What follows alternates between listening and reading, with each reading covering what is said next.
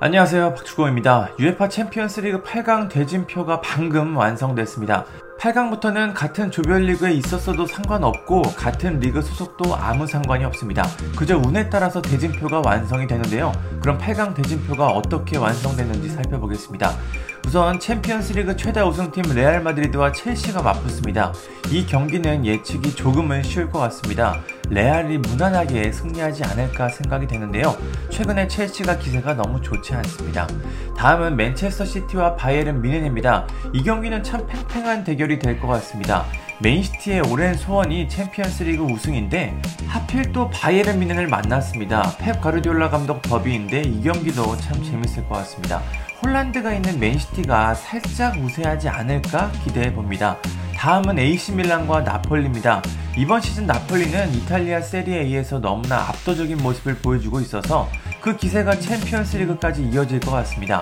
나폴리는 정말 하늘이 돕고 있습니다. 이동거리 부담도 없이 8강 경기를 치르게 됐습니다. 마지막은 인터밀란과 벤피카입니다. 이 경기는 쉽게 예측이 어려울 것 같은데요. 그저 나폴리가 두 팀 중 어떤 팀을 상대할까? 뭐 그런 느낌만 드는 대진입니다. 누가 올라와도 나폴리보다 객관적인 전력이 떨어지는 팀이라 이 대진표만 본다면 나폴리가 결승까지 갈 가능성이 꽤 많아 보입니다. 김민재 선수는 실력도 실력이지만 행운도 따르고 있습니다.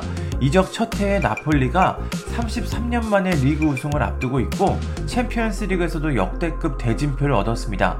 나폴리는 챔피언스 리그 8강 진출이 구단 역사상 최초인데 아마 그보다 더 높은 기록을 쓰지 않을까 생각이 됩니다. 물론 결승에서는 어떤 팀을 만나도 쉽지 않을 것 같네요. 손흥민 선수의 토트넘이 챔피언스 리그 결승전에 뛸 때 한국 선수가 언제쯤 다시 결승전에 뛸 수 있을까 했었는데 김민재 선수의 나폴리가 아주 유력해지고 있습니다. 김민재 선수가 이번 시즌 어떤 성적표를 받고 시즌을 마무리할지 참 궁금합니다. 감사합니다.